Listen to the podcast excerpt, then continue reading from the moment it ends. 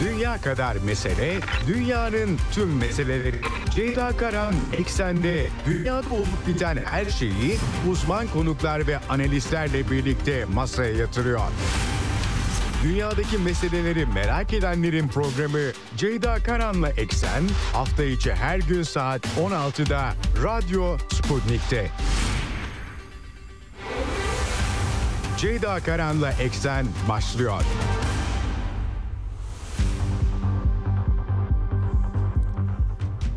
Eksenden merhabalar efendim. Bugün 27 Şubat 2024 günlerden salı dünyadan haberlerle karşınızdayız yine. Yine çok parlak olmayan e, yine olumsuzluklarla dolu bir dünya gündemi maalesef aktaracağım size hem Orta Doğu'dan hem Avrupa'dan hem e, Ukrayna sahasından. E, Gazze'de artan can kayıpları Ramazan ayı yaklaşıyor artık Mart ayında ne olacak göreceğiz bir yandan krizi sınırlandırmak için bir takım hamleler yapılıyor. Ee, diğer yandan dün de aktarmıştım bir Amerikan askeri aktif asker muvazzaf hava kuvvetlerinden kendini yapmıştı. İsrail Büyükelçiliği önünde Washington'da bunun tartışmaları kamuoyunda devam ediyor. Avrupa ülkelerinden eleştiriler var. Amerikan yönetimi durumu idare etmeye çalışıyor ama kendi askerinin kendini kurban ettiği bir ortamda gerçekten parlak bir durum yok. E, dondurma yalarken Gazze'deki ateşkesten bahseden Joe Biden ve protesto gösterilerinde gözaltına alınanlar var. E, Amerika'dan yansıyan Orta Doğu krizi başlıklarından. Aktarmaya çalışacağım bunları size. Tabii Ukrayna sahasında Avdiivka kontrol altına alındıktan sonraki gelişmeler önemli dikkat çekici. Cephenin bütün bölgelerinde Rusya Federasyonu ordusu inisiyatifi eline geçirmiş gözüküyor. Avrupalıları da tam bir panik sarmış durumda. Paris'te toplantı yapıldı. 20 Avrupa ülkesi ve oradan Rusya'ya tehdit çıktı. Macron e, Fransa Cumhurbaşkanı bu tehdidi dile getirdi. Ukrayna'ya e, asker göndeririz tehdidi.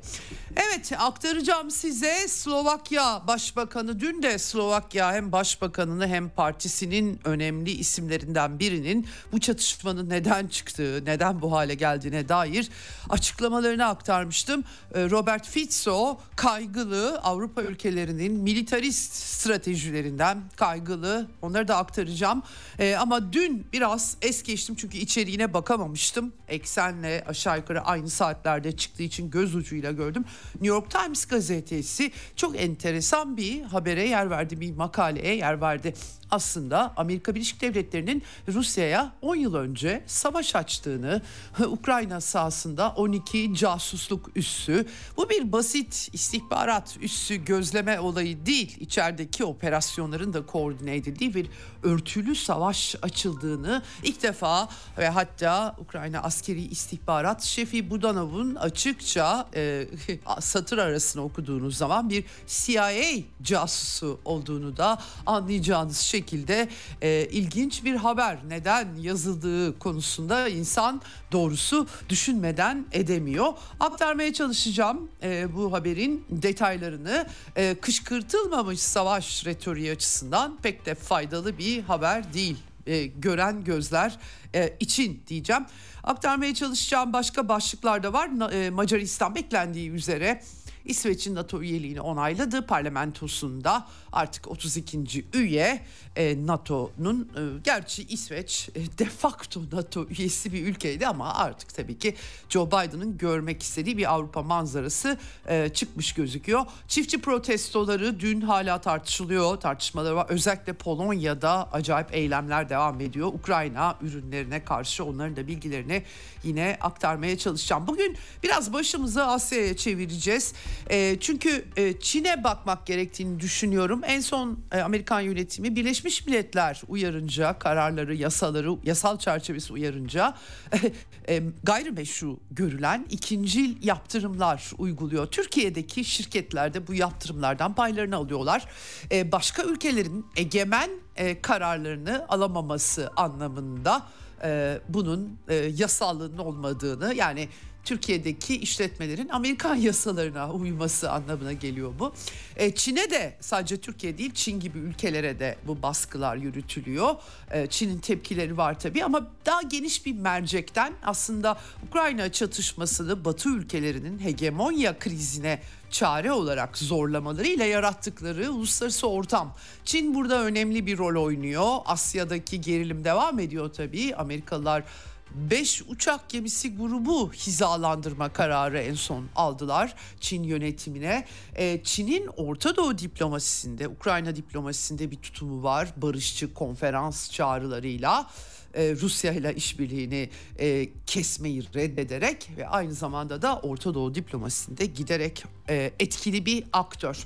Bugün Çin politikalarını, dış politikasını özellikle yakından ta- takip eden Gökün Göçmen'le konuşacağız. Uzun bir süre sonra Asya ile ilgili e, bir program yapmış olacağım. Daha çok Avrupa ve Orta Doğu'ya kitlendik son e, dönemde yeni yılla birlikte e, Gökün Göçmen'in değerlendirmelerini e, alacağım e, programın son bölümünde konuşacağız. Evet e, artık 5 şehir değil 24 şehirden karasal yayın frekanslarımız var. Bizi oradan takip edebilirsiniz rahatlıkla. Onun dışında internet üzerinden Radyo Sputnik'i Sputnik Türkiye'nin web sitesinden cep telefonu uygulamasıyla Telegram hesabı Sputnik Türkiye'nin oradan da takip edebilirsiniz. internet üzerinden diyelim başlayalım eksene. Dünya kadar mesele, dünyanın tüm meseleleri.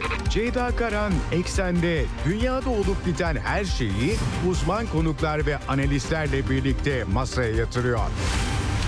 Dünyadaki meseleleri merak edenlerin programı Ceyda Karan'la Eksen hafta içi her gün saat 16'da Radyo Sputnik'te.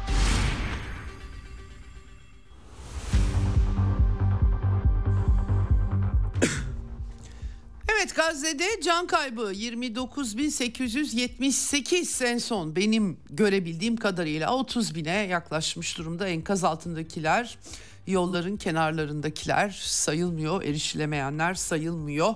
Gazze'deki Sağlık Bakanlığı'nın bize sağladığı veriler bu şekilde 70 bini de aşan 70.215 olarak duyuruldu. Yaralı sayısı var. Dün yine Refah bölgesinde e, Gazze şeridinin güneyinde İsrail ordusunun hava kuvvetlerinin saldırısı söz konusu oldu. Tabii dünden bu yana en çok e, uluslararası planda Gazze bağlamında konuşulan mesele Aaron Bushnell tarihe geçti şimdiden kendi kendini kurban ederek Amerikan Hava Kuvvetleri'nde aktif görevde bir e, e, asker kendisi 25 yaşındaydı.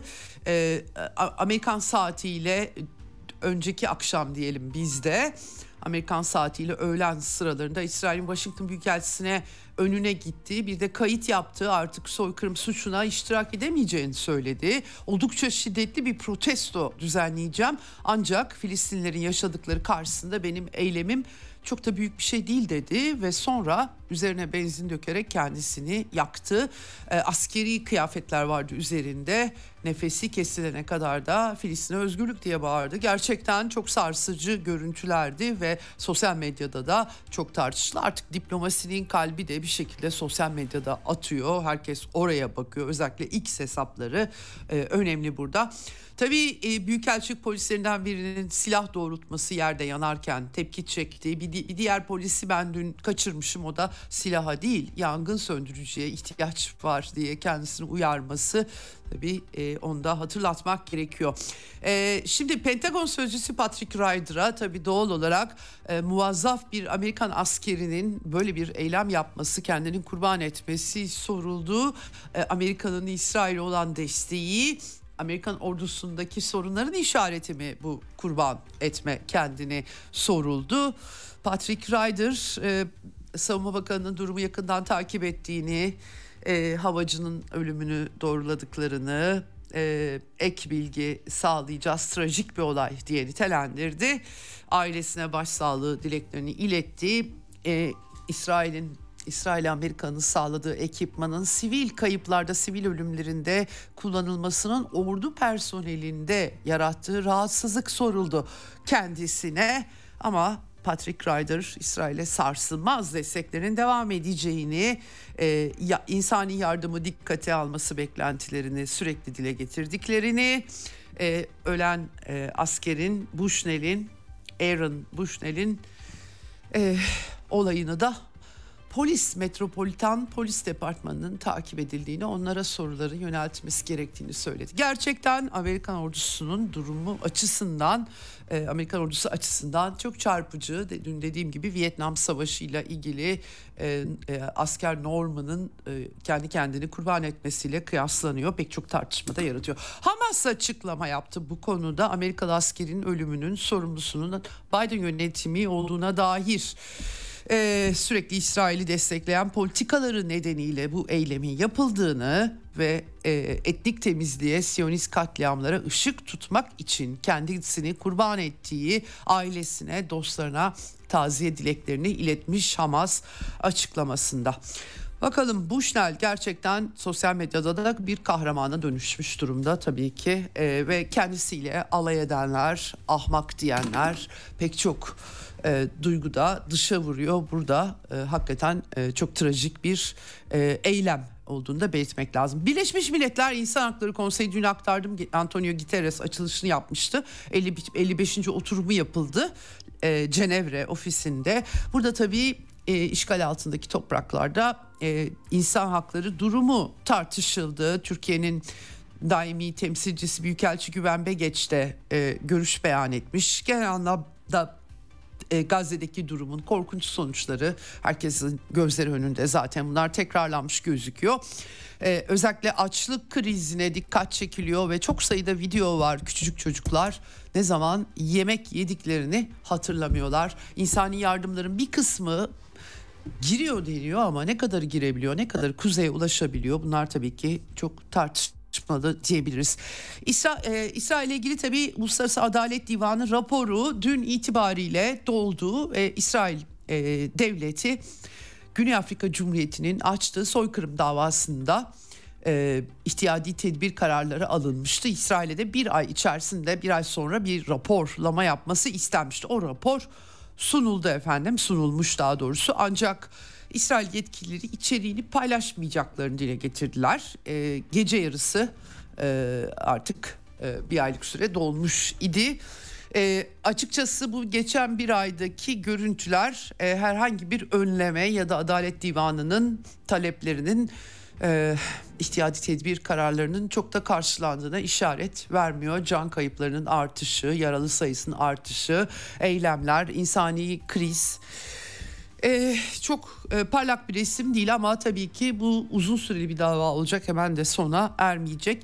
Ee, bir başka dava 2022 aralığında e, genel kurulun talebiyle sorusu daha doğrusu işgalin hukuki sonuçları genel anlamda iki soru. Türkiye'nin sunumu vardı. 52 ülke sunum yaptı.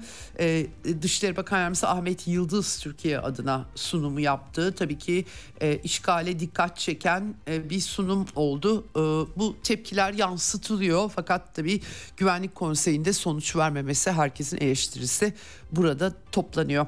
E, Çin Dışişleri Sözcüsü e, e, birazdan Gökhan Göçmen'le de bu bağlamda konuşacağız. Geçen hafta çünkü Çin temsilcisi Adalet Divanı'nda e, Filistinlilerin işgal altında olan Filistinlilerin silahlı e, e, eyleme başvurmasının meşru olduğunu söylemişti. Böyle bir tema çok işlenen bir tema değil. Gerçekten Çin'den gelmesi de dikkat çekmişti. Çin Dışişleri Sözcüsü Mao Ning'in açıklamaları var bu konuda. İnsani durumun ciddiyetine dikkat e, çekti. Derhal ateşkes çağrısı yapılması gerekiyor vurgusu. Uluslararası toplumun ezici bir fikir birliği olduğu, buna göre adım atılması gerektiği ve Amerika'nın pratik önlemler alması, ateşkesin sağlanmasında rol oynaması ve yapıcı bir rol oynaması gerektiğini e, dile getirdi. Rusya'dan sonra Çin de bu görüşü daha vurgulu e, dile getiriyor. E, dün aynı zamanda tabii Kırım'la, Kırım'ın e, referandumla Rusya'ya geri dönüşü e, o tartışmalar sırasında İsrail'in daimi temsilcisi Gilad Erdan çok enteresan, trajik bir açıklama yaptı. e, Rusya'yı Hamas'a koskoca BM'nin üyesi e, Hamas örgütüyle benzerlikler kurarak İsrail'in de e, saldırıya uğraması e, konusunda 51. maddeyi kullanmış olan e, Rusya'yı e, suçladı. Ukrayna'daki banderacılar aslına bakarsanız Gilad Erden'in atalarını katledenlerin mirasını sahiplenenlere açıkça destek verdiğini görüyoruz. Dünyada İsrail'in nasıl olup da neo-nazilerle aynı cephede saf tuttuğunu anlamakta zorlanan çok insan olduğunu belirteyim. Bütün İsrail halkına mal etmemek lazım elbette ama yönetim olarak e, basbaya banderacılığı sahipleniyor İsrail hükümeti. Çok ilginç yetkilileriyle birlikte. Tabii e, Rusya bu suçlamalar karşısında yanıt vermiş. Daimi e, BM daimi temsilci yardımcısı Dimitri Polyanski saçmalıklar devam ediyor. BM'nin Hamas olduğunu da söylüyordu bir hafta önce İsrail temsilcisi. O zaman Rusya BM mi oluyor gibi Hamas oluyorsa e, tepkiler e, e, ortaya koydu. Uluslararası hukukun ihlaline dikkat çekti ve İsrail'in Donbas'ın 10 yıl boyunca bombalanması, sivillerin öldürülmesi konusunda ki tutumuna da dikkat çekti. Bu anlamda Gilad haklı.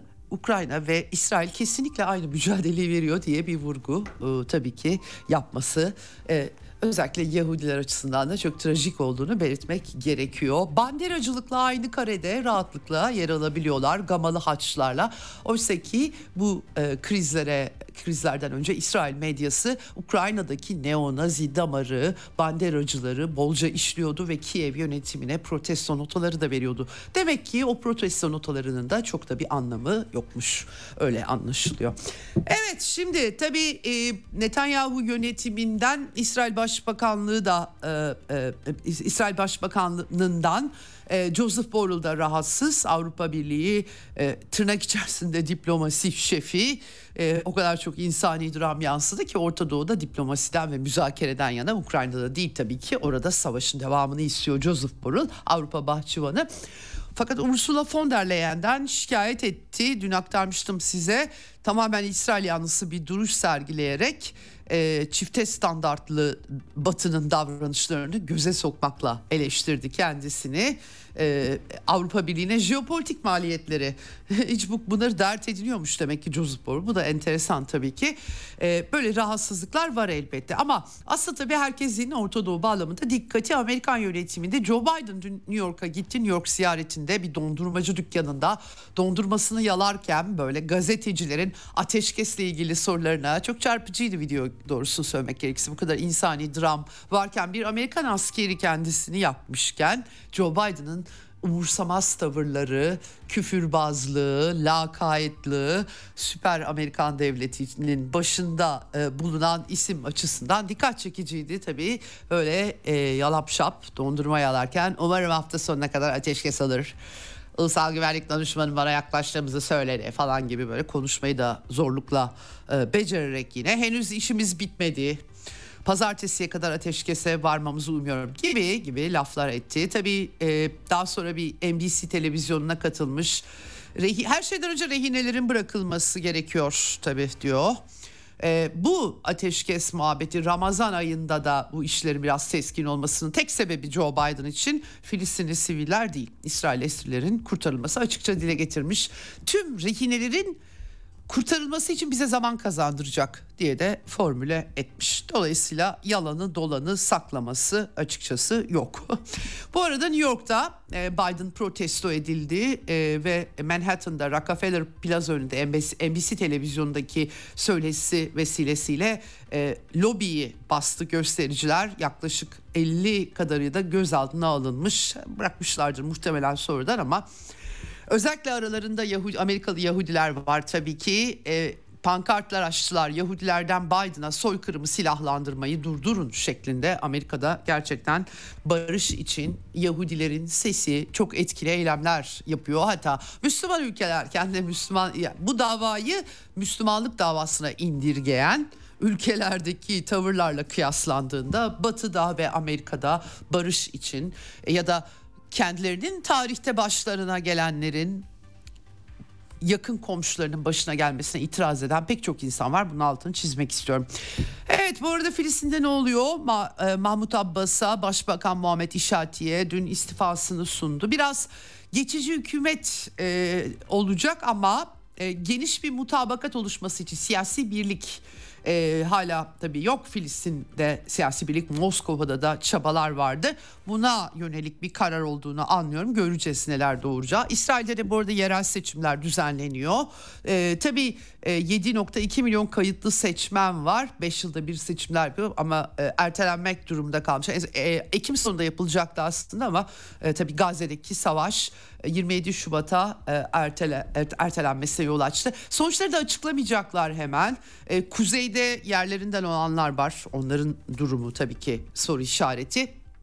Orada da savaşın sıkıntılarını görüyoruz. Bu arada Jerusalem Post gazetesi Netanyahu'nun savaş yüzünden duygusal açıdan parçalandığına dair haberler yazıyor. Çok ilginç metinleri, psikolojik değerlendirmeler. Zaten başında yolsuzluklar vardı. İşte yargı krizi vardı. Aşırı sağcı ortakları ile ilgili krizler vardı. Bir de üzerine savaş girince İsrail Başbakanı çok yıpranmış efendim. E, Jerusalem Post'tan okuyabilirsiniz. E, onun dışında tabii e, hiçbir şekilde e, İsrail'de bu işin kolay kolay dineceğinin işareti yok. Hatta kuzeye de yayılacağı dün de aktarmıştım size. Hizbullah cephesi e, özellikle de e, savaşı Hamas'ı sona erdirene kadar devam ettirme vurgusu Yoav Galan Savunma Bakanı'ndan e, geldi. E, kuzeyde tabii Baalbek e, sınıra e, 100 kilometreden fazla uzaklıkta Baalbek'i vurmuştu. İki Hizbullah yetkilisi e, öldürülmüş burada. E, Hizbullah da doğruladı. E, Hasan Hüseyin Selami öldürülmüş Hizbullah komutanı Nasır Birliği'nden. Toplamda 218 Hizbullah mensubunun öldüğünü söylüyor Hizbullah kaynakları.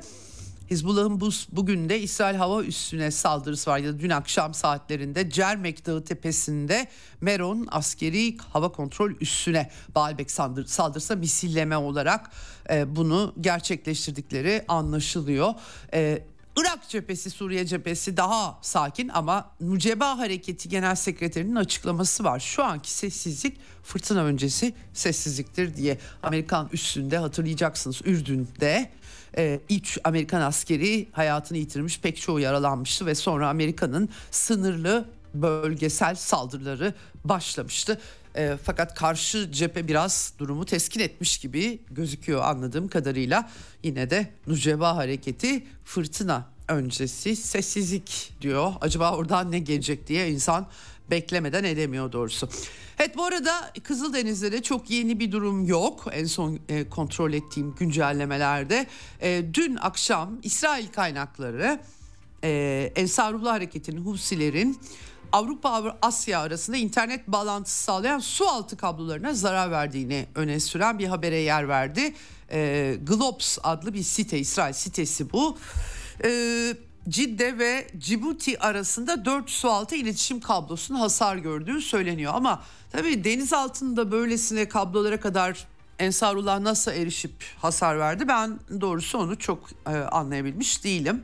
Kablolar e, özel şirketlere ait 4 özel şirket e, ve e, büyük aksamalara yol açtığını söylüyorlar. Asya e, e, Avrupa arasındaki internet bağlantılarında ve onarımda en az 8 hafta alacak diye de bir bilgi veriyorlar. Dediğim gibi bu haberin kaynağı e, İsrail e, sitesi.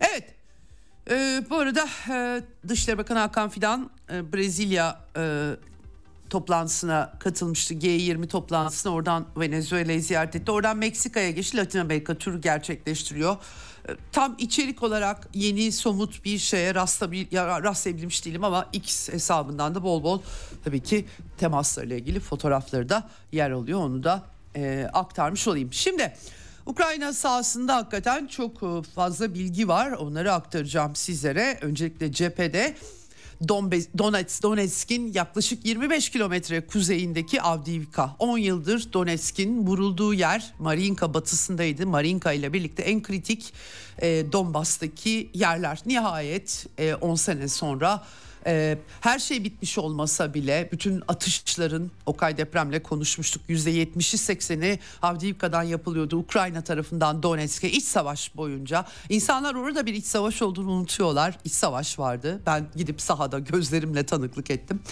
Velhasıl Avdiivka'nın alınmasıyla birlikte tabii e, Avdiivka bölgesine yönelik Rusya Federasyonu'nun ilerleyişi var. Temkinli bir ilerleme bir taarruz olarak durumu nitelendiremeyiz ama ileri e, kollar e, belirli yerleşimlere giriyorlar çıkıyorlar oraları bir tartıyorlar.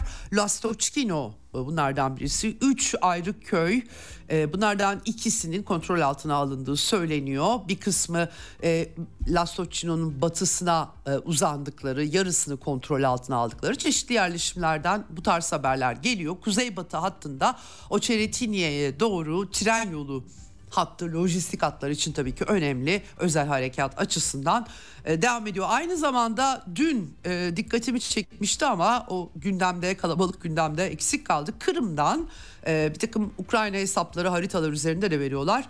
E, çeşitli kollar halinde Zaporojye cephesi oradan bir taarruz mu gelecek diye papatya falları açılıyor. Rabotino ya birlik yığdıklarına dair Ukrayna tarafının haberleri var. Bir kısım ele geçirilmişti ve daha sonra geri çekildiği Rusya güçlerinin tamamen köyden çekildiklerini de söylemiyorlar aslında. E, biraz yıpratma savaşının taktikleri devam ediyor gibi gözüküyor burada doğrusunu söylemek gerekirse. Zelenski'nin ne pahasına olursa olsun yazın çünkü hiçbir başarı elde edilemedi. Rabotino gibi küçük yerler sadece e, alınabilmişti. Birkaç yer onun dışında Surovikin hattı engel olmuştu. Çok katmanlı savunma hatları taktik olarak da yıpratma savaşında çok büyük kayıplar verdi Ukrayna tarafı. Şimdi tabii e, Zelenski de ziyaret etti diye bir takım söylentiler uçuşuyor. Askerler ne kadar mutlu olmuştur bilmiyorum. Çünkü Zelenski nereyi ziyaret etse orası düşüyor. E, e, en son Avdiivka'ya gitmişti, e, düştü. Dolayısıyla Zaporojye'de de böyle bir şey oldu ben bilmiyorum ama... E, dün size Avdiivka diye yanlış söylemişim. Genelkurmay Başkanı Rusya'nın Savunma Bakanı Sergey Shoigu Avdiivka'ya gitmişti. Gerasimov'da e, Zaporojye bölgesinde 58. E, TUGA'yı ziyaret edip rapor aldı, almış, işte madalyalar takılmış vesaire. Bölgedeki e, belki de bir taarruza hazırlanıyor söylentileri de Telegram kanallarında yükselmiş durumda. Mariinka'da Novo Mihailovka'ya yönelik bir ilerleme olduğu gözleniyor. Bahmut Artyomovsk'ta ise yine Ivanevska, Krasnoye diyor Ruslar. Yanlış hatırlamıyorsam Çasov yer tabii daha savunması e, zorlu bir yer olduğu söyleniyor. Konstantinovka tabii ki füze saldırıları Donbas cephesinde bütün hızıyla devam ediyor. Aynı şekilde de Harkov Kupyansk'ta liman bölgesinde Cerebets ırmağındaki Terni e, dikkatlerin çekildiği yer. Ukrayna parlamentosunda Harkov'un yitirilebileceğini söyleyen milletvekillerinin demeçleri var Telegram kanallarına yansıyan. Evet dün aktarmıştım Abrams tankları ilk kez cephede görüldü diye daha önce de görüldüğü iddia edilmişti ama bu sefer videoları yayınlandı ve ilk imhada geldi dün aktardığım gibi. E, Yangagin Donetsk Halk Cumhuriyeti Deniz Pushilin lideri onun danışmanı. E, ilk Abrams'ın imha edildiğini birliklerin aktardıkları videosuyla video göstergesiyle birlikte. E, bu tabii e, e, daha önce bunun güvende tutup cephe altına bir yıl önce tank koalisyonu kurulmuştu. Alman leoparlarını cepheye sürdüler ama İngilizler leoparlar yanmaya başlayınca hemen Challenger'ları geri çektiler. Abrams 31 Abrams verildi ama onlar da pek cephede ortalıkta gözükmedi ve ilk gözüktüğü anlardan birinde de imha edildiği anlaşılıyor. Evet tabii bu tek başına bir şey değil ama tabii bu cepheyi takip edenler askeri günlükler hazırlayanlar için dikkat çekici bir e, olay olduğunu e, belirtelim. E, şimdi Dimitri Peskov'a söylemişler sormuşlar tabii e, ilk e, Abrams'ın imha edilmesini. O da askerlerimiz başından beri e, hepsi makina sonuç itibariyle bunların da imha edileceğini diğerleri gibi yanacağını söylemişlerdi diyerek değerlendirme yapmış. Tabii e, e, yani ne desin başka açıkçası. E, bütün yine bir 145 takipçili bir hesabın ortaya attığı bir takım görüntülerden yola çıkarak bir A-50 uçağı düşürüldü diye haberler dolaşıyor ortada. Ben şüpheyle yaklaşıyorum doğrusu söylemek gerekirse. E, çünkü Düşünün koskoca Yahoo, koskoca Google 145 takipçili bir hesaptan yayılan bir şeyi alıp dünyaya yayınca işler değişiyor. E, bölge sakinleri kuyruk bölgesinde gözüken bir hava aracı belki ama helikopter olabileceğini söylüyorlar. Tabii bu e, e, bu e-50'ler, A-50'ler önemli uçaklar. Dolayısıyla Ukrayna da biraz susmuş gibi gözüküyor ama Atalan Üsküdar'ı geçiyor. 145 takipçili bir hesapla bütün algılarınız belirlenebiliyor. İlginç. Bu arada Patriot sistemleriyle ilgili Herson bölgesinde bunların görüntüleri de bu arada yayınlanıyor. Ee, görmüştüm ben Herson'da imha edilen Patriot sistemi çok pahalı 1,5 milyar dolar değerinde. Ee, iki Patriot sisteminin daha imha edildiği söyleniyor. Ukrayna'ya ait nereden artık Amerikalılar mı Hollandalılar mı Almanlar mı verdi bilmiyorum. Bir tanesinin videosunu izledim öbürünü bilmiyorum ama e, yani bunların tekrardan tedarik edilmesi de kolay şeyler değil. Patriotlar çok pahalı sistemler çok sayıda yok. E, işte Japonya'dan patriot mermisi falan istiyor Amerikalılar. Dolayısıyla e, bayağı pahalıya patladığı gözüküyor. Cephe altına bu kadar yakın yere patriotları niye götürdüler diye de sorular soranlar var elbette. Ama e, çok kısa süre içerisinde eğer doğruysa ikisinin videolarını ben izledim. 3 patriot sistemi tümüyle radarlarıyla beraber imha edilmiş durumda. E, tabii Ukrayna İHA'ları da Rusya toprakları üzerinde uçuyor.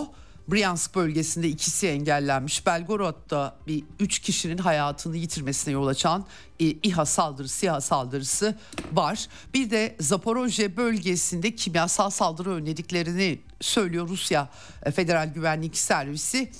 3 Ukrayna vatandaşının yakalandığını e, e, daha önce de e, Rusya Silahlı Kuvvetleri Radyolojik, Kimyasal ve Biyolojik Koruma Birliği Komutanı Igor Krylov ABD yapımı kimyasal mühimmatın Rusya askerleri üzerinde kullanılması için e, Ukraynalılara teslim edildiğini söylemişti. Evet. E, Moskova'dan dün yine Tucker Carlson'a yönelik Moskova'da Rusya lideriyle e, röportaj yapmaya gittiğinde suikast düzenlendiği, suikast e, planı yapıldığı e, bir kişiyi tutuklamışlar aracına patlayıcı yerleştirilmesiyle bağlantılı olarak para aldığı söyleniyor. Pek çok ajan tabii bulabiliyorlar, devşirebiliyorlar içeriden. Bu da onlardan biri gibi gözüküyor ama yakalandığını söylüyorlar.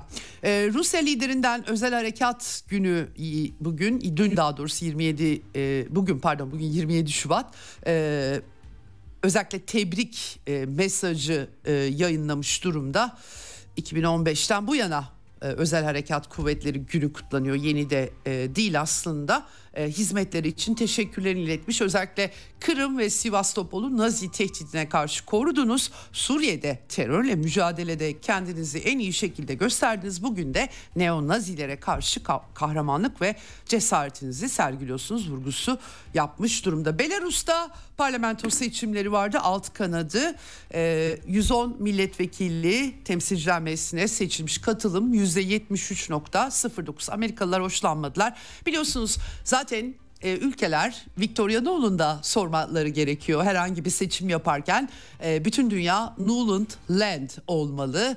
Bağımsız, egemen, temsili demokrasi çok arzulanır değil. Amerikan jeopolitiğini belirleyen Amerikan Dışişleri Siyasi işler sorumlusu Victoria Nuland nasıl ki Ukrayna'da darbe yaptırdıysa gerektiği için e, barışçı gösterilerle e, o kadar parayla hedefine ulaşamayınca ülkelerin içeriden sistemlerini değiştirmek, halkın tercihini etkilemek mümkünse ama onlar gibi düşüneceksiniz. Onlar ne diyorsa onu yapacaksınız. Onların istediklerine itiraz etmeyeceksiniz. Hepiniz Nuland'ı dinleyeceksiniz. 2020'de Belarus'ta e, renkli devrim girişimi geri tepmişti hatırlayalım. Biraz daha sol bir yönetimi var. Sosyoekonomik olarak baktığınızda Belarus'un öyle e, neoliberal talan ekonomisi Amerikan yönetiminin başarılı olduğu bütün ülkelerde ekonomileri özelleştirmelerle talan ediliyor biliyorsunuz. E, kamu e, yönetimi hiçe sayılıyor. Amerikan modeli böyle bir şey zaten. E, kamuculuk çöpe atılıyor. Uluslararası şirketlere her şey pazarlanıyor. E, tabii Belarus öyle bir yer değil. E, renkli devrim olsaydı tıpkı Ukrayna gibi toprakları, işletmeleri başkalarına satılacaktı onların da. Evet şimdi tabii Amerikan dışları beğenmemiş ama Agit gözlemciliğine yani Agit de Allah yani gelecek sizin topraklarınızda gözleyecek zannedersiniz. E, açıkçası Ukrayna sahasındaki faaliyetlerinin son derece Batı jeopolitiğine uygun olduğunu da hatırlamakta fayda var. Yine de ona rağmen raporlama yapmak zorunda kalıyorlardı ama ben Agit'in e, seçim izlemesinin çok da faydalı olduğunu şahsen düşünmüyorum. Doğrusunu söylemek gerekirse Victoria Nuland ne istiyorsa onu yapabilirler. Çünkü böyle bir potansiyel var en azından. Evet şimdi e, bunun dışında e, Zelenski tabii 31 bin kişinin öldüğünü 3 yılda 2 yılda 3. yılına girdi iddia etmişti. Tabii Batı medyasında da biraz tepkiyle karşılandı. Ee, sanatçı ruhuna atıf yapanlar e, oldu. Komedyen tabii kendisi eski bir komedyen malum. Ee, Sergey Shoigu Rusya Savunma Bakanı ee, özellikle bu yıl başından bu yana ortalama günde 800'ün üzerinde personel kaybı ölü ve yaralı olduğunu e, Ukrayna ordusunda ve toplamda da 444 bin üzerinde askeri personel kaybı.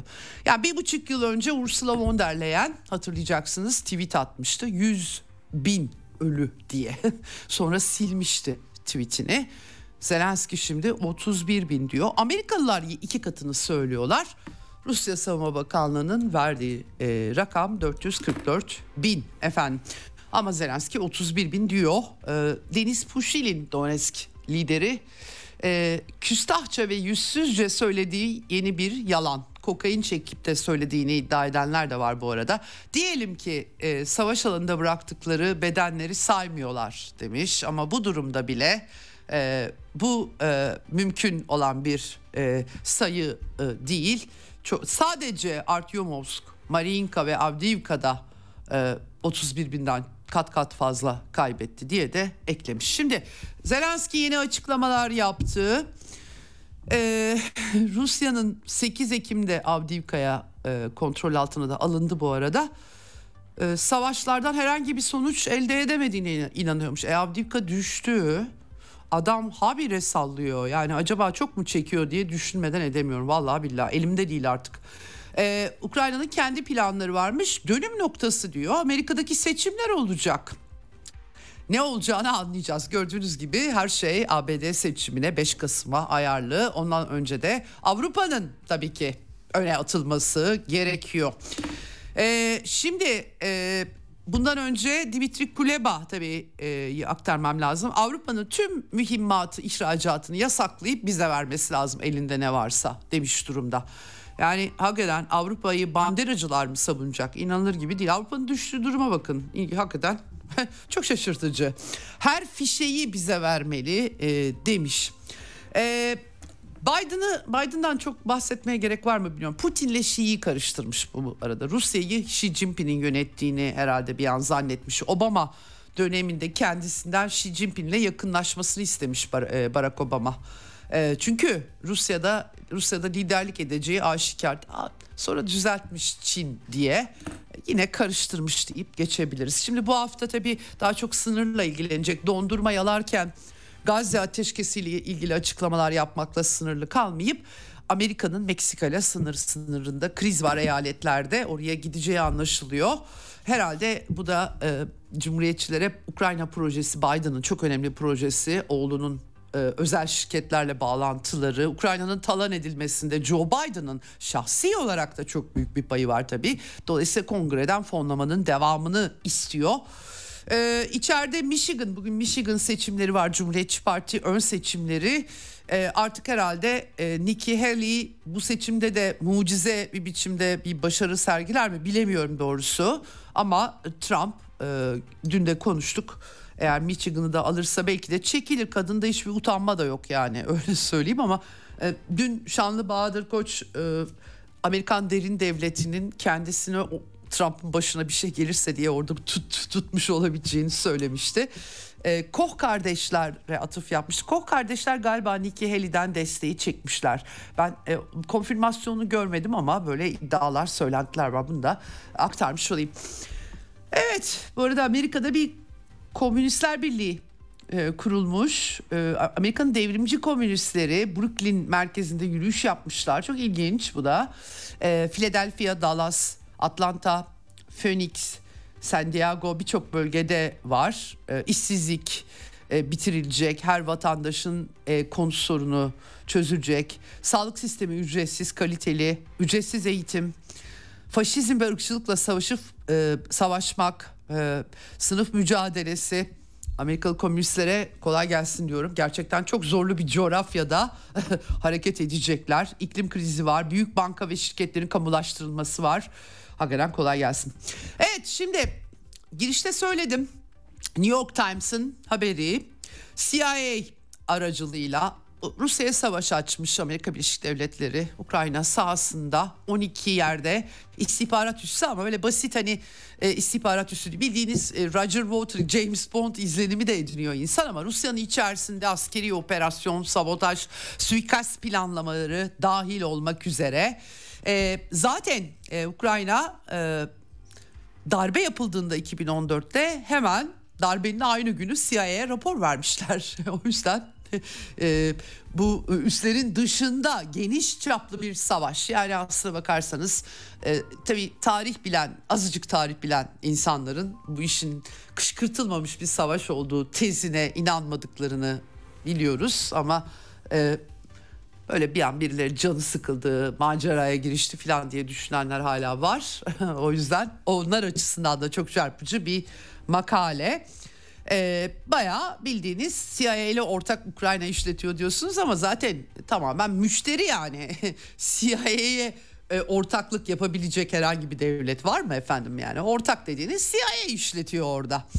Efendim e, Rusya Federasyonu ordusunun buralardan izlendiği dediğim gibi sabotajlar eğitim savaş için bayağı bildiğiniz Rusya'ya karşı savaş ajan devşirilmesi. İçinde bu MH17 o tam bir manipülasyonunu size söyleyeyim. Hollanda'daki dava dahil. İçine bir takım bilgi kırıntıları da koymuşlar. Yine dediğim gibi dosyaları bilenler için gerçekten çok e, satır altında çok şey ifade ediyor. Bildiğiniz askeri örtülü operasyonlar yürütmüşler. Tabii bunlardan Rusya Federasyonu'nun farkında olmadığını düşünmek çok zor. Onlar bu açılan savaşı zaten biliyorlardı. Donbas'ta Donbas liderine en son e, 2019'daydı. 18'in e, Ağustos'uydu galiba. Suikast muhtemelen e, o operasyon da da kullanılmış bir şey. Şimdi bu 12 casus üstünden bir kısmı tabii e, Rusya Federasyonu'nun eline geçti diye de düşünebiliriz. Orada bir takım ekipmanlar var mıydı? Hepsini çıkartabildiler mi? Onları bilmiyorum. E, e, ve e, tabii... E, hakikaten e, bu haliyle biraz allanmış, kullanmış bir hikaye bile e, bir takım iddiaları ortaya atıldığında açıkça Amerika'nın CIA ile ya da CIA'nin Rusya'ya karşı çatışma içerisinde olduğu, askeri çatışma içerisinde olduğunu, her türlü provokasyonu yaptığını e, hepsini yazıyor. Tabii bu durumda neden? E, bütün bunlar Trump başkan başkanken sürmüş Trump'ın haberi var mıydı? Amerikan devleti Trump'a bilgi vermiş miydi örtülü operasyonları ile ilgili? E, ve e, tabii gizli üslerin bir takım Amerikalı yetkililer tarafından ziyaret edildiği de e, e, ihmal etmemek gerekiyor. E, e, manipüle edilmiş yanları olsa bile akıllı insanların göremeyeceği bir şey değil. O zaman e, bunu tabii Rusya devleti için çok şahane ben olsam hemen Hindistan'a Brezilya'ya bakın bu adamlar bize zaten savaş açmıştı diyecek bir kanıt niyetine de gayet güzel okunabilir. Neden böyle bir haber yaptılar? Onu sormak gerekiyor. Ee, Rusya açık bir tehdit kendisine açılmış bir savaşla doğrudan cepheden karşı karşıya ve provoke ediliyor sürekli olarak sonucu çıkıyor çünkü. Belki Ukraynalılar bize Amerikalılar parayı kesecek diye mi ifşa ettiler diye düşünenler var. Ya da e, e, bakın başkan kim seçilirse seçilsin biz örtülü operasyonlarla size savaş nasıl açmışız 10 sene önce şimdi de açarız demek için mi bilmiyorum. Ya da Trump'a mı Trump'a sen başkan seçilirsen seçil biz başkan başkan tanımayız istediğimiz örtülü savaşı yaparız demek için mi yazın? Bilmiyorum. Bunlardan herhangi birini düşünebiliriz ya da belki de Amerikan istihbarat topluluğu içerisinde birileri bu çatışmayı kazanmanın bu haliyle mümkün olmadığına hükmedip e, fısıldamış da olabilirler belki de. Şimdi bir e, efendim e, ilginç olan İsviçre kanalıyla yine son e, enteresan hamle e, bir konferans. Zelenski barış görüşmeleri yasaklamış bir adam yasa çıkarttı kararname yasa Her şey var. Ukrayna'da yasak. Ama barış görüşmesine hazırlanıyorlar. Bunun için de tarafsızlığını çoktan yitirmiş İsviçre. Hatta silah göndermeyi düşünüyorlardı biliyorsunuz. O yüzden tarafsız değil artık İsviçre. Ama İsviçre Dışişleri Bakanı Rusya'nın da davet edileceği bir konferans, barış konferansı. Enteresan tarafı şu hiç e, bunlar barış için yapılmadığını şuradan anlıyorsunuz. İlk İsviçre'de yapılacak ama sonra BRICS ülkeleri. Bakınız bu tamamen propaganda. BRICS bloğunu ya da küresel güney tırnak içerisinde çok son dönemde popüler. Oralarda bu barış konferansını düzenlemek. Güney Afrika, Suudi Arabistan ikili toplantılar yapacakmış. İsviçre e, Dışişleri e, Bakanı e, Ignazio Cassis. Yani bu e, e, görüntü hemen tabii ki patladı bir yerinden doğal olarak Paris'te çünkü. Elize Sarayı'nda 20 Avrupa ülkesi liderleri buluştu. Olaf Scholz işte e, David Cameron İngiliz Dışişleri Bakanı e, Rishi Sunak hükümeti çöktü çökecek herhalde onlarla uğraşıyor. Danimarka, Hollanda e, liderleri orada. Amerika'dan da James O'Brien Avrupa Avrasya işlerinden sorumlu o gitmiş. Şimdi e, hemen ilk işaretleri Slovakya Başbakanı Robert Fisso'dan geldi. Dün aktarmıştım size e, Slovakya'nın çeşitli açıklamalarını. E, diyor ki e, Fisso bugün yine açıklama yaptı ama dün akşam da yapmıştı. E, Paris'teki toplantı savaş havasında geçti. Barışa dair tek bir kelime edilmedi. Ee, Ukra bazı ülkeler Ukrayna'ya e, asker göndermeye e, göndermek istiyorlar. E, ne pahasına olursun, olursa olsun savaşı desteklemek e, devam etmesini sağlamak diyor. Tek bir barış, tek bir barış girişiminden bahseden yok. Tabii Slovakya gibi asla diyen ülkeler vardı. Dün akşam çıktı tabii bazı AB ve NATO üyelerinin ikili anlaşmalardan kaynaklanacak şekilde asker gönderebileceğini söyledi askeri personel. E, ve büyük tabii ki e, biraz da paniğe kapılmış anladığım kadarıyla hiçbir Slovak askeri gitmeyecek. E, bu sadece gerilimi arttırır vurgusu yaptı ve e, asker gönderme seçeneğini değerlendiriyorlar dedi. E, kısa bir süre sonra Macron çıktı. E, Rusya'nın savaşı kazanmasına izin veremeyiz öyle diyor. Ee, Avrupa'nın güvenliği için Rusya'nın yenilgisi vazgeçilmez. Ee, çok güzel Napolyon ol git diyeceğim var kendisine.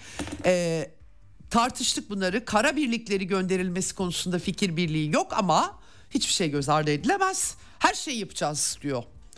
Amacımıza ulaşmak için faydalı olacaksa her şey mümkün diyor. Tümüyle çıldırmışlar hakikaten.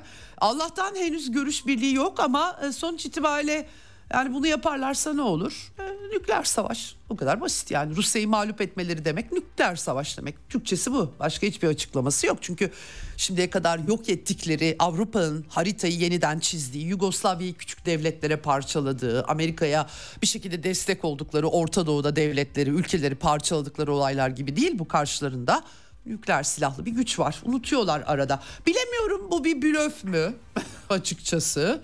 Ee, çünkü Boris Johnson Kiev'e gidip Kırım'ı yeniden ele geçirmek gerekiyor e, diyor. Geçiririz zaten orada fırsatlar çok. Putin zayıf durumda filan gibi konuşmaları var gerçekten. Bütün bu e, 444 bin insanın Şoygu'nun verdiği rakama bakarsak eğer ölümünün sorumlusu Boris Johnson. Bir gün mahkemede yargılanır mı acaba kendisi?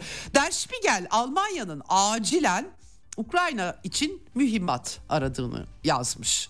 Çünkü üretemiyorlar. Yani Paris'te bu toplantılar yapılıyor. Rusya'ya asker göndereceğiz göreceksin gününü filan deniliyor. Resler çekiliyor filan ama mühimmat yok. Efendim e, bunu e, şöyle dile getiriyorlar. Yani e, raflarda mağaza raflarından alınıp konmuyor sonuç itibariyle. Üretmek gerekiyor. Üretmek için de enerji lazım yalnız. Almanya'da enerji fiyatlarının e, Berliner Morgen Post'taki rapora göre elektrik, ısınma, yakıt için 3 yıl öncesine göre %41 yine iyi azalmış yani. Daha fazla para ödedikleri. Çünkü üretim için enerji gerekiyor. Evet e, Joseph Borrell'da e, önümüzdeki aylarda savaşın sonucuna karar verilebilir. İşte Rusya kazanabilir. Putin diyor. Putin böyle. E, bakınız şuna çok dikkat edin. Batı ülkeleri kendi jeopolitiklerine uydurmak için her şeyi yapıyorlar ve medyalarını da çok iyi kullanıyorlar. Herhangi bir ülkeyi hedef aldıklarını, hedeflerindeki ülkenin en başta liderini şeytanlaştırma operasyonu yürütüyorlar. Bu ideolojik bir kampanya. Beşar Esad'a da aynısını yapmışlardı. Çeşitli nitelemelerde bulunarak ve basınları da buna yönelik faaliyette bulunuyor.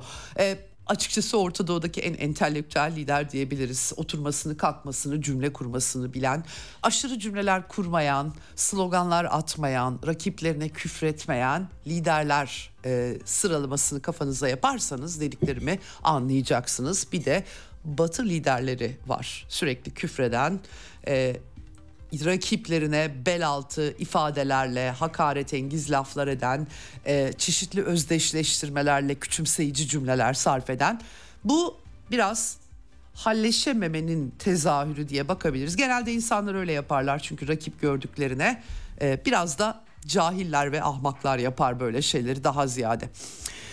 Evet Rusya'nın da tepkileri var. Dimitri Peskov'a sormuşlar. Batılı ülkelerin Ukrayna'ya asker göndermesi. Kendisi e, bu eylemlerinin e, tabii ki bu eylemleri silahlı çatışma riski ortaya çıkartır demiş doğrudan. E, eylemlerini bu şekilde değerlendirmeli değerlendirmeli ve bunu bunun çıkarlarına en önemli sağlıklarının çıkarlarına uygun olup olmadığını sormalı demiş. Viyana'da e, güvenlik silah kontrolü müzakerelerinde Konstantin Gavrilov'un da açıklamaları var. Öngörülemez sonuçları olur bunun. E, Avrupalı vergi mükelleflerinin e, çıkarına mı bu bilemiyorum. Zannetmiyorum onların böyle bir şey istediklerini. Biz de istemiyoruz zaten. Defalarca uyardık. Diyalog kanallarını biz kapatmadık onlar kapattı demiş. Ee, aynı zamanda tabii e, Rusya'da tartışmalar var. Robert e, Fico'nun e, özellikle Slovakya liderinin e, atıfları, söz söylemleri. E, Sivastopol milletvekili Dimitri Belik yeni bir şey söylemedi aslında Robert Fico. Yani zaten NATO personeli gizli paralı askerlik tırnak içerisinde çert ya da gönüllü. Zaten Ukrayna'dalar paralı asker statüsünde. Dolayısıyla yani e, tabii Slovakya bu komplonun içerisinde yer almak istemiyor. E, ama e, tabii ki e, buradan da bir sonuç elde edemeyecekler demiş. Bugün itibariyle artık İsveç NATO üyesi Macaristan parlamentosu 188'e 6 e, 6 kişi hayır oyu vermiş onaylamış durumda katılım anlaşması. Ne yapsınlar adamları tehdit ettiler zaten yapabilecekleri bir şey yok batıda. Demokratik egemenliği ülkelerin egemen kararları, e, halkların temsilcisi olan insanların egemen kararları zor. Ee, sonra tehdit ediyorlar Financial Times'taki gibi örneğin Ukrayna'ya para vermezse ekonomisini sabote edeceğiz diye. Dolayısıyla ne yapsın Macaristan? Bu e, uluslararası e, ulusüstü kuruluşlardan uzak durmakta fayda var tabii. Üye olursanız çünkü size dikte ediyorlar gördüğünüz gibi her şey. İsveç İsveç Başbakanı Kristersson e, tarihi gün demiş memnun kalmışlar. E, Macarlar res çekmişlerdi mecburen Budapeşte'ye gitmek zorunda kalmıştı ona için öncesinde. Tabii artık e, NATO üyesi oldular. Ama ortak tatbikatlar zaten de facto silah üretimi, Amerika ile yakınlığı karakol gibi bir şeydi İsveç. E, işte arada bir de barış zirveleri düzenliyorlar istedikleri yerlerde. Dolayısıyla artık NATO üyesi olmuş durumda. Herkes memnun yaşasın savunma grubunun içerisindeyiz diyorlar. Stoltenberg e, memnun e, İsveç'in üyeliği hepimiz için daha güçlü ve daha güvenli hepimizi kılacaktır. Valla e, saldırganlığı bıraksalar herkes daha güvenli olabilir tabii ki ama e, onların bakışı bu şekilde. E, denizaltı savunma tatbikatı İtalya ev sahipliği yapıyormuş NATO'nun. Büyük tatbikat da devam ediyor bu arada. Cumhurbaşkanı Erdoğan e, Rusya ile ilgili açıklamalar yapmış. Vladimir Putin'in ziyareti, dün doğum günü kutlamaları vardı. Pek çok lider Yunanistan, Sırbistan, Kazakistan Erdoğan'ı tebrik etti. E, Putin'le de telefon görüşmeleri olmuş. E, gelecek deniyor ama ne zaman belli değil yine. Geciktirmeden halledeceğine dair ziyareti ifade kullandı diye bir açıklaması var Erdoğan'ın bilemiyorum. Ama Türkiye zaten F-35'ten öte F-16'ya kitlenmiş vaziyette Amerika ile görüşmeler. Ee, geri dönüşe kapı aralar mı diye sorduklarında biz artık buraya kitlendik diye açıklamaları var e, ortak üretim filan tartışmaları olmuştu. Bilemiyorum ne olacak bütün bunlar. Onu e, aktarmış olayım. Ve çiftçi protestoları Avrupa'dan son olarak Polonya'da e, hakikaten acayip şeyler oluyor. Vagon vagon yük vagonları Ukrayna'dan gelen mısırları yerlere döküyorlar. E, bugün de e, başkentte Varşova'da e, gösteriler düzenliyor çiftçiler. E, dün Brüksel'den acayip görüntüler yansımıştı. İspanya'daki çiftçiler acayip yine e, domateslerle yerli domates tabi bu arada domatesleri döküyorlar. Çünkü güzelim İspanyol domatesinin yerinde büyük tarım şirketlerinin iğrenç tattaki ben Türkiye'de artık domates yemiyorum. Bizim piyasayı biliyorsunuz biz batıcı devlet olduğumuz için piyasamız tümüyle neoliberalleşmiş durumda. Güzelim domateslerimiz, güzelim sebzelerimiz hepsi gitti. Hepsi GDO'lu, GDO'lu e, korkunç bir güzelim tarım ülkesi bizim çocukluğumuzda kestane, gürgen, palamut falan kalmadı. Bunların hepsi küreselleşmenin tarım şirketlerinin, batılıların bize dayattıkları tarım politikalarının tabii içeride alıcıları var bunların ürünleri.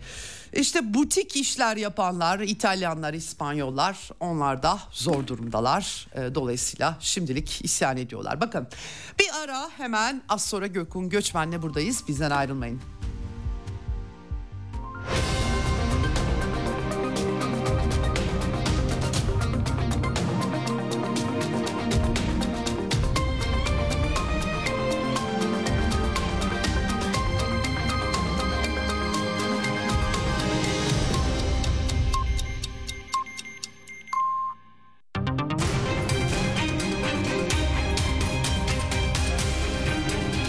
Radyo Sputnik. Anlatılmayanları anlatıyoruz.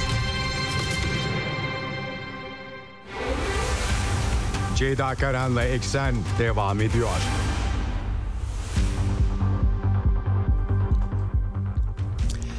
Evet Eksen'in son bölümündeyiz. Telefon hattımızın diğer ucunda gazeteci yazar meslektaşım Gökün Göçmen var. Hoş geldin Gökün e, yayınımıza.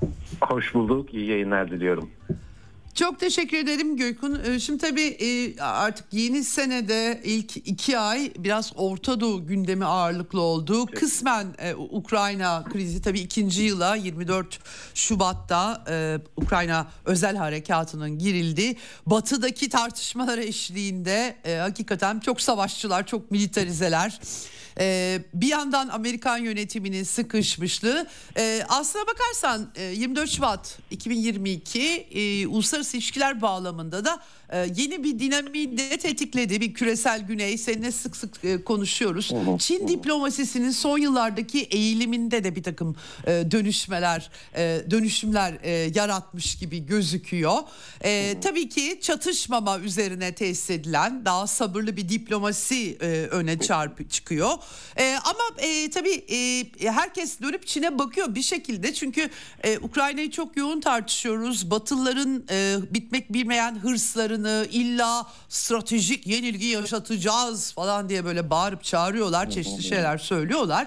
E, fakat akıllarında da özellikle Amerikan yönetiminin hep bir Çin var. Hep bir Çin'e bağlanıyor. Önce bunu soracağım. Neden Çin'e bağlanıyor? Son dönemde çünkü e, Çin e, diplomasisi e, zaten e, Biden'la görüşmelerinde ortaya koymuştu Xi Jinping. Wang Yi'nin temasları olduğunu biliyoruz son temasları. E, Çinliler kendi egemen kararlarını almış arkasında duruyor gibi gözüküyorlar ve bu yüzden de biraz e, sanki Batı tarafından zorlanıyorlar. İzlenimim var benim. Bilmiyorum katılır mısın? Ne dersin? Çin'in duruşu bakımından nasıl anlamamız lazım iki yıl sonra? Ee, şöyle başlayalım şu soruyla isterseniz Hı-hı. yani e, neden e, Çin'e odaklanıyor? Ya yani şimdi e, zaten Amerika Birleşik Devletleri aslında Obama döneminden bu yana eski ABD Başkanı Obama döneminden Hı-hı. bu yana Asya pivot diye bir teori geliştirmişti. O evet. teorinin özü neydi? Gelecek artık Asya'da şekillenecek. Biz de bir Asya Pasifik ülkesiyiz. E, o halde Asya'da geleceği şekillendiren ülke Çin olduğuna göre biz Çin'le rekabete başlamalıyız diyerek bir aslında kırılma noktasını inşa etmişlerdi. E, o dönemin Dışişleri Bakanı Hillary Clinton da e, bir makale yazmıştı Asya Pivot Teorisi diye. Aslında bu Asya Pivot Teorisi e, Washington'daki şu kırılmayı işaret ediyordu. Artık Çin ile işbirliğinden ziyade e, Çin ile rekabeti konuşalım. Trump devraldı geldi Obama'nın ardından o daha da bir adım e, ileriye taşıdı. E, Çin'in bir meydan okuma tehdit olarak nitelendirdi. Trump'ın arkasından Biden geldi dikkat buyurun Cumhuriyetçiler, Demokratlar değişiyor ama Çin politikası değişmiyor. Aksine vites diyor. Biden yönetimi ulusal stratejisini açıkladı ve dediler ki kısa dönemde yani ben özetleyerek söylüyorum elbette. Tabii, kısa tabii. dönemde bizim için tehdit Rusya iken uzun elimli tehdit, uzun elimli meydan okuma Çin Halk Cumhuriyeti'nin kendisidir. Neden? Çünkü şunu söylediler. Uluslararası sistemi ekonomik, diplomatik ve askeri güçle e, değiştirebilecek, bizim yerimizi e, alabilecek potansiyeli sahip tek ülke Çin'dir dediler. Dolayısıyla aslında şu şey değişmedi, tespit değişmedi diyebiliriz. Dün nasıl bir dünyada yaşayacağımızın e, kararını, sonucunu Çin ve ABD arasındaki rekabet belirleyecek. E, her ne kadar Rusya tabii kısa dönemde e, baş edilmesi gereken tırnak içerisinde bir düşman e, olsa da ki zaten Rusya ile savaşmak siz de söylediniz Rusya'yı stratejik mağlubiyete zorlamak, böyle bir tablo yaratmak istemek e, günün sonunda neye yol açacak? Yalnızlaşan bir Çin'e e, yol açacak bir e, çünkü bu iki ülke biliyorsunuz çok kutuplu bir dünya e, inşası için el ele verdiler. Küresel güney ülkeleriyle birlikte işte bir liste sayabiliriz ve çok sayıda ülkede oraya katılıyor. Dolayısıyla 24 Şubat 2022 tarihi gerçekten de uluslararası ilişkiler e, bağlamında bir kırılma noktasıydı. Bana kalırsa aslında 24 Şubat'tan önce o kırılma anına biz şahitlik ettik. Nerede? Çin'in başkenti Pekin'de iki lider Pekin'de. buluşmuşlardı. Evet. Tabii iki lider buluşmuşlardı ve bir bildiri yayınlamışlardı. Çok önemli bir bildiriydi. O yeni çağda uluslararası ilişkiler adı altında bir bildiriydi. Ee, gökyüzü kadar sonsuz bir ortaklıktan bahsetmişti taraf taraflar. Ee, burada bir parantez açalım hemen. Bu ortaklığı ittifak olarak tanımlamıyorlar. Çünkü e, bu ittifak e, kelimesinden biraz Çin imtina ediyor, tedirgin olarak yaklaşıyor. Çünkü Evet. dünyanın kutuplara bölünmesini en azından kendilerinin buna yol açacak şekilde politika inşa e, Evet. doğru bulmuyorlar. Ama tabii ki dünya giderek de bir kutuplaşmaya doğru ne yazık ki e, gidiyor. Bu anlamda Şubat e, ayının başını e, işaret ediyoruz. Bu bildiri de çünkü e, Rusya ve Çin el ele vererek dediler ki NATO genişlemesini durdurmalıdır dediler. Bakın o tarihlerde elbette Rusya'nın harekatı başlamamıştı ancak ayak sesleri işitiliyordu bir şekilde. Geliyordu. Sınırda Evet. tatbikatlar Evet. oluyordu. Ee, arka kapıdan da yanlış anlaşılmasın Rusya bir diplomasi yürütüyordu o sırada Amerika Birleşik Evet. Devletleri'nden güvenlik garantileri istiyordu ki o güvenlik garantileri aslında adı verilmedi o e, Çin ve Rusya'nın bildirisinde imzaladıkları bildiride ama şöyle bir ifade vardı. Çin tarafı Rusya'nın talep ettiği yeni bir güvenlik e, garantisine sempatiyle yaklaşmaktadır diyerek aslında meselenin gideceği e, yönü e, endişeyle izlediklerini ve yeni bir güvenlik mimarisi kurulması gerektiğini söyledi. Üstü Evet. kapalı biçimde de aslında o 17 Aralık'ta zannediyorum son görüşüne e, ABD ve Rusya arasında oraya işaret ettiler. Çok kutuplu dünyanın e, şafağında olduklarını söylediler. Daha sonraki buluşmalarda e, Çin lideri dedi ki birlikte inşa ediyoruz dedi. El sıkıştılar Moskova'da. E, ama 24 Şubat geldiği zaman e, artık işler bambaşka bir yöne doğru e, gelişmekteydi, gitmekteydi. O da neydi Çin açısından zaten Rusya açısından sizlere anlatıyorsunuz. Çin açısından bu meselenin iki yönü vardı. İlk yönü biraz önce de bahsettiğim üzere aslında bugün Rusya'nın karşılaştığı meydan okuma e, aynı zamanda yakın gelecekte Çin içinde zorluklar ortaya koyabilir. Çin buraya bakarak muhtemelen dersler alıyor. Muhtemelen neler yaşanabileceğini öngörmeye çalışıyor. Elbette Çin bambaşka bir coğrafya. Elbette Çin'in farklı Evet. bir tarihsel e, noktası var ama şurası da bir gerçek. Yine Amerika Birleşik Devletleri Çin'le hesaplaşmak istediği zaman tıpkı Avrupa'yı nasıl yanına topladıysa Çin karşısında da bir ittifak kurmak isteyecek. Burada belki Avrupa artı Asya'daki kendi müttefikleri Japonya, Güney Kore, işte AUKUS onlardan bahsediyoruz ya da Quad Evet. platformlar benzer bir yol haritası. Birebir değil ama çerçevesi belli olan bir yol haritasını muhtemelen Çin de kendi ulusal güvenliği için oralarda görüyor. E, İkincisi ne peki? İkincisi de e, Çin'in aslında e, geliştirdiği ekonomik ve diplomatik gücünü uluslararası ilişkilerde yeni bir güvenlik inisiyatifiyle taçlandırmak istediği döneme geldi bu harekat. E, Evet, Çin bu evet. e, inisiyatifte küresel güvenlik inisiyatifi adı adını verdiği paradigmada demişti ki güvenlik bölünemezdir. Gelin yeni bir güvenlik mimarisi inşa edeceksek güvenliğin bölünemezliği ilkesine e, bunu kuralım, bunun üstüne bina edelim. O ilke ne demek? Bir ülke ya da askeri ittifak karşı tarafı tedirgin edecek, onun güvenliğine meydan okuyacak şekilde genişliyorsa günün sonunda savaş çıkar. Dolayısıyla Avrupa'da yeni bir güvenlik mimarisi Rusya'nın da dahil olduğu ve güvenlik endişelerinin dikkate alındığı bir e, atmosfer ile çözülebilir demişti. Ancak tabii bu küresel güvenlik inisiyatifinin ilan edilmesinden sonra bambaşka bir tabloyla karşılaşıldı. Peki Çin ne yaptı bu sırada? E, gördüğümüz üzere aslında Rusya da Çin'in e, öne sürdüğü daha doğrusu Çin'in savunduğu savaşın nedeni, e, harekatın nedeni noktasında Rusya'da dedi ki biz beş defa bizim sınırımıza doğru geldiler.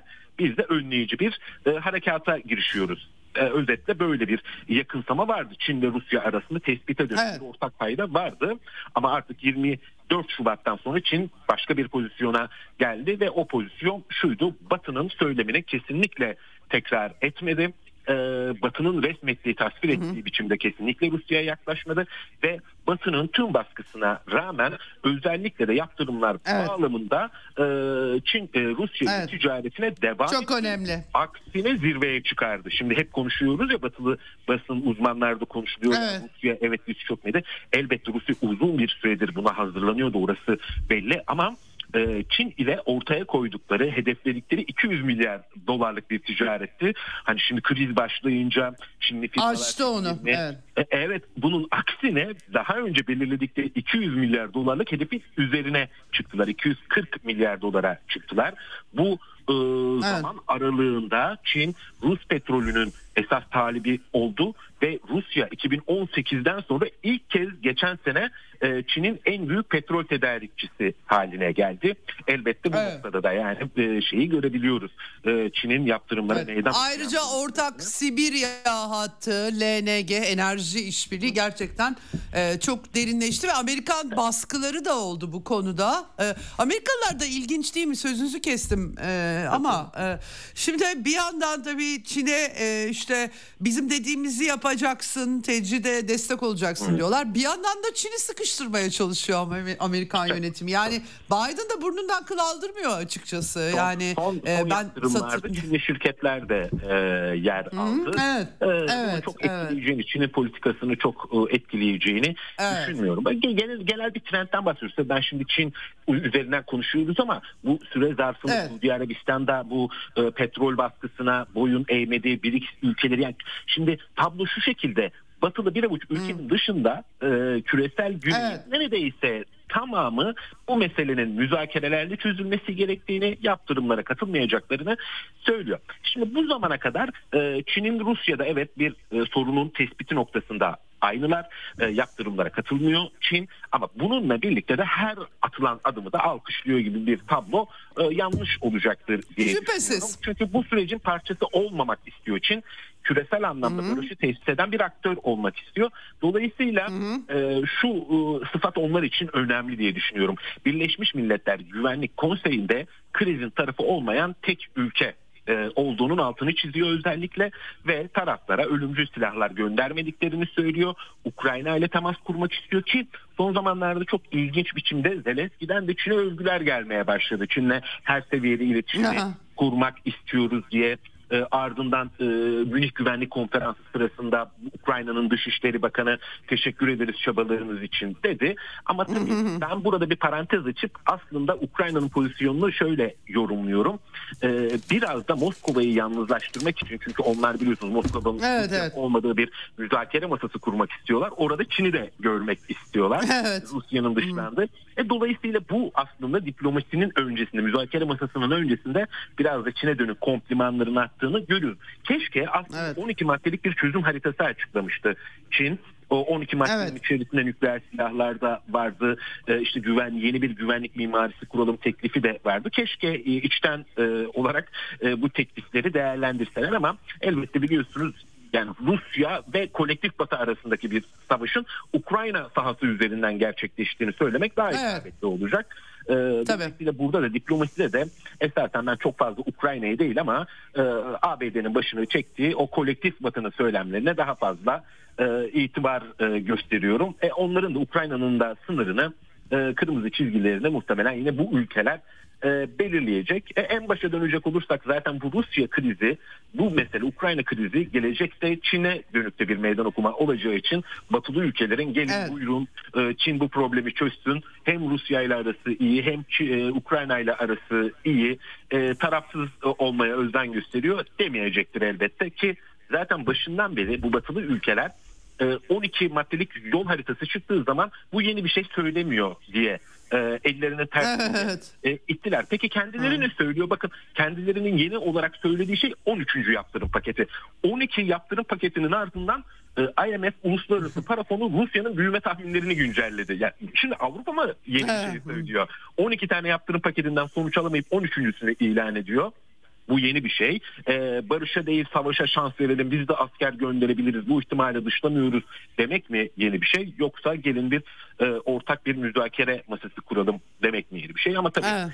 e, mesele üzüm yemek değil bağcıyı dövmek olunca Evet. e, Çin'in teklifini itibarsızlaştırdılar. Bir ara e, dedikodular yayıldı. İşte Çin ölümcül silahlar gönderiyor Rusya'ya. Evet. E, haber yaptırdılar. E, Onların arkası gelmedi tabii dayanaksız e, olduğu için. İlk başta da yaptırımlara katılmadığı için Çin bu krizin tarafıdır diyerek e, itibarsızlaştırmaya çalışan bir söylem, ana akım söylem Evet. görüyoruz batıda. Evet, Vladi- Vladimir Putin boş yere e, Amerikan medyasını ideolojik anlamda yenmek imkansız diye e, cümle kurmadı. Tucker Carlson röportajında hakikaten e, gerçek ötesi e, kurgular konusunda gerçekten çok başarılı e, oluyorlar bütün kamuoyunu şekillendirmek. Peki ama bir de bu iki yıl içerisinde daha görünür bir Çin gördük e, Gökhan. Yani Ukrayna çatışmasının dinamikleri pek çok ülkeyi etkiledi. Dediğin gibi Suudi Arabistan, Brezilya, Güney Amerika hattı şimdi bu sene geçen sene daha doğrusu Orta Doğu'da eklenmiş vaziyette ve biz geçen aslında 2023 başından itibaren çok daha aktif bir Çin diplomasisi de görüyoruz. Şimdi e, bu e, Suudi Arabistan İran barışıyla da başladı. İşte Orta Doğu bölgesinde e, daha e, yoğunlaşan ilişkilerle e, gitti. Rusya ile de birlikte burada da bir dirsek teması var ve son İsrail Filistin meselesiyle de sürüyor. En son Uluslararası Adalet Divanı'ndaki söylemler de doğrusu çok ilginçti bana sorarsan. E, özellikle ne dediler? E, işgal altında olan bir nüfusun silahlı direniş hakkı vardır e, dediler. E, değil mi? E, e, e, bu değişik bir Çin e, diplomasisini bana izah edebilir misin? E, e, nasıl bir e, şey çerçeve olduğunu? Yani aslında Filistin söz konusu e, olduğunda Çin e, her zaman aslında Çin Halk Cumhuriyeti'nin kuruluşundan bu yana e, biraz daha aslında paralellik kurarak İsrail neyi temsil ediyor? İşte ABD'nin bir karakolu mu oluyor? Filistin acaba bizim gibi onlar kurtuluş hareketi mi veriyor gibi? Mao döneminden bu yana aslında Filistin örgütlerle kurulan e, Filistin hareketiyle kurulan bir işbirliği bir sempati vardı. Ama tabii artık biraz da şartlar değişti. Biraz farklı bir noktadan aslında bir iddia ortaya atayım. Bunu tartışalım. Son zamanlarda bu Güney Rusya-Ukrayna kriziyle bağlantılı olarak e, Çin şunu gördü. Amerika Birleşik Devletleri stratejik özellik arayan e, Avrupa'yı tekrar hizaladı. Ukrayna sopasıyla bir araya getirdi. E, şimdi sadece Rusya'ya karşı değil ama aynı zamanda Çin'e karşı da giderek zorluyor. İşte Almanya uzunca bir aradan sonra ulusal güvenlik belgesine tekrar Çin'i ekledi. Avrupalı firmalar, e, Avrupalı Evet. şirketler şimdi pazardan çekilmek e, noktasında baskılarla karşılaşıyorlar. E, Çin giderek şunu görüyor. Bir, Amerika Birleşik Devletleri e, Avrupa e, ve İsrail tabii elbette bunları yanına aldı, hizaladı. E, bunun karşısında kim var peki? Rusya, e, Ukrayna meselesinde de gördüğümüzde küresel güney var. Ve e, ilk kez bu küresel güney artık dünyadaki üretimin büyük çoğunluğunu e, temsil ediyor. Bu küresel güney artık gelişen orta nüfusuyla muazzam bir pazarı temsil ediyor. E, O halde e, imkansızı başarmak yerine küresel güneyle hem hakkaniyet adına hem adalet adına ama aynı zamanda gelişen dünyanın yeni düzeni şekillendiği e, ülkelerle ilişki kurmak ve onlara destek vermek ve de bu desteğin altını çizmek Çin için artık bu yılda ve e, birkaç daha doğrusu birkaç yıldan beri giderek önemli hale gelmeye başladı. Bu cesur çıkışların arkasında da elbette böyle bir motivasyon olabileceğini düşünüyorum. Ama Filistin meselesi e, Çin için dediğim gibi başından beri ilkesel bir meseleydi. Hatta da şey çok enteresandır. E, zannediyorum bunlar iki yıl önce Xi Jinping Suudi Arabistan'a gitmişti. Bu ilk e, Çin e, Arap zirve, Arap zirvesine katılmak Evet. üzere. Diğer körfez Evet. ülkelerinden de liderler gelmişti. Orada Xi Jinping çok enteresan bir şey söyledi. E, dedi ki her şey ticarete bağlı değildir. Filistin meselesi de bunların başında dedi. Bu nokta çok önemli. Hani Çin denilince akla hep ticarette iyiler, bütün ülkelerle ticaret yapıyorlar. Gerisine karışmazlar gibi bir bakış açısı vardır Çin'e karşı. Ama bu Filistin noktasında çok önemli. Yani bu daha doğrusu Gazze katliamları başlamadan çok evvel e, Xi Jinping dedi ki her şey ticaret değildir. Filistin de bunların başında. Çünkü Filistin tarihsel bir haksızlığa uğruyor e, dedi ve tabii ki e, Çin Cumhurbaşkanı Filistin tarihsel bir haksızlık altında dediği zaman Çin'i temsil eden diplomatlar da Filistin'in kurtuluş mücadelesi verme hakkı vardır diye işte e, uluslararası e, arenada daha Evet. yürekli açıklamalarda bulu- bulunabiliyorlar ki Çin'in aslında açıklaması e, Birleşmiş Milletler'le de uyumlu. Kendi ulusların kendi kaderini tayin etmesi, bunun bir terör eylemi olarak kurtuluş hareketlerinin bir terör eylemi olarak algılanamayacağı noktasında da zaten e, ifadeler var ki Filistin devleti diye bir olgu var.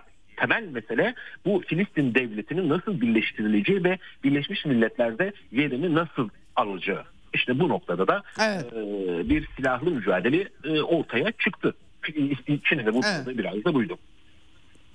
Evet son olarak bir de şu son Stoltenberg'in açıklamalarını geçtiğimiz günlerde soracağım.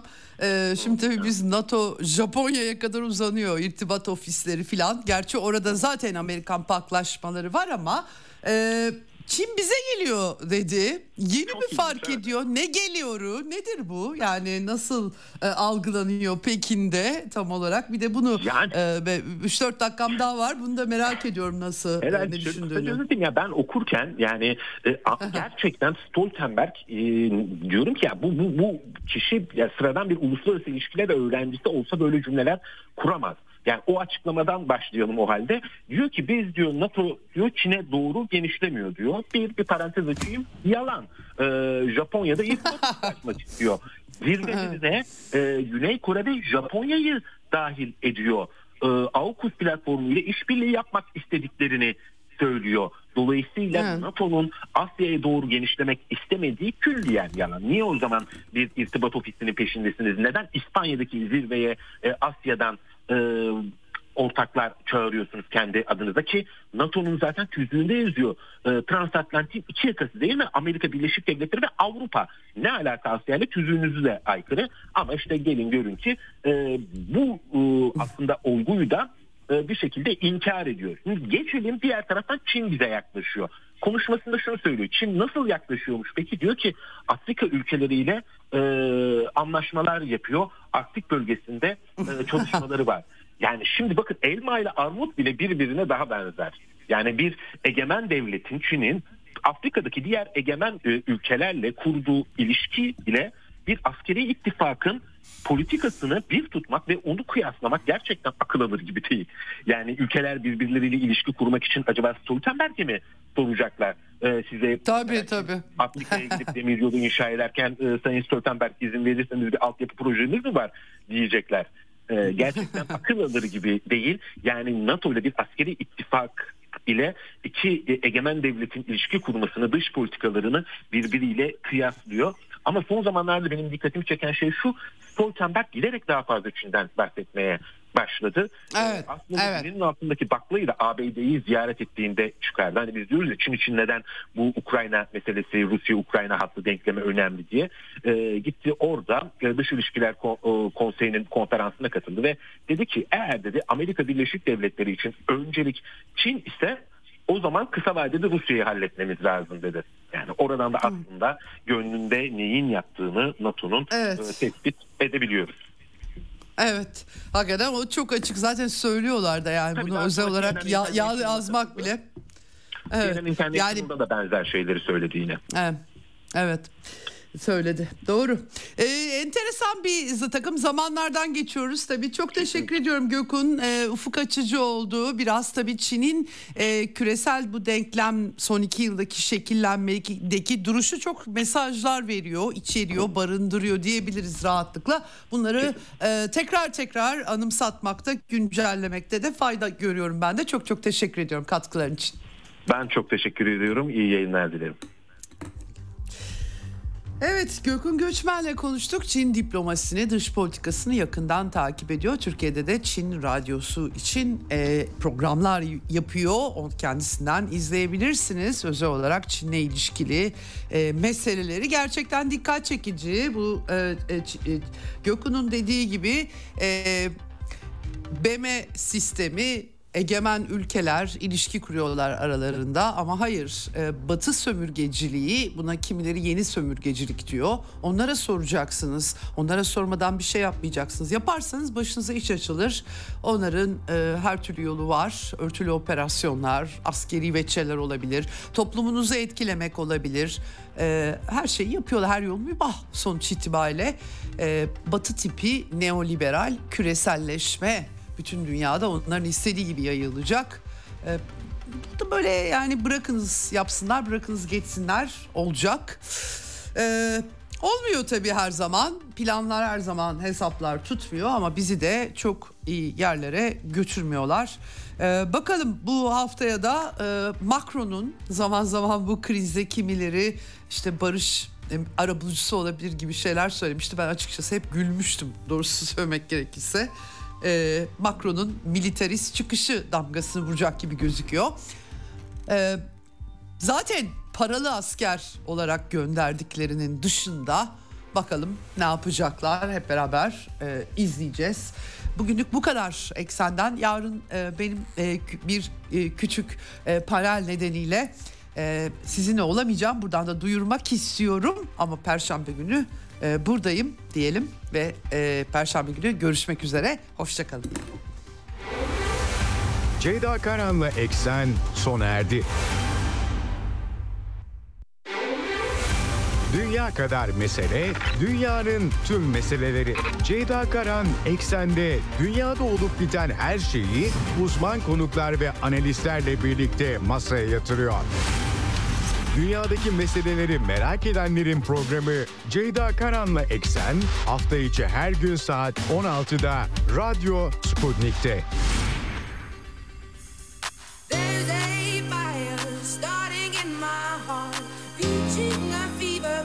bringing me out the dark.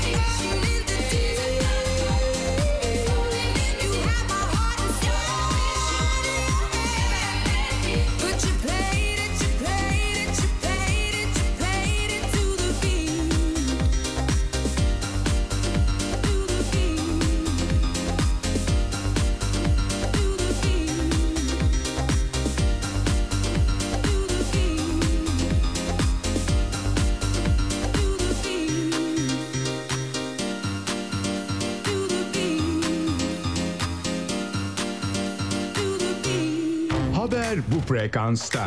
Çok seslilik bu frekansta. Gazeteciler bu frekansta. Erdal Kaplan Seren, İsmet Özçelik, Okan Aslan, Serhat Ayan. Gelenek bozulmuyor. Radyo Sputnik 2011'den beri olduğu gibi haberin sesi olmaya devam ediyor. Çok sesli haber için yeni yayın döneminde de kulağınız Radyo Sputnik'te olsun. Anlatılmayanları anlatıyoruz.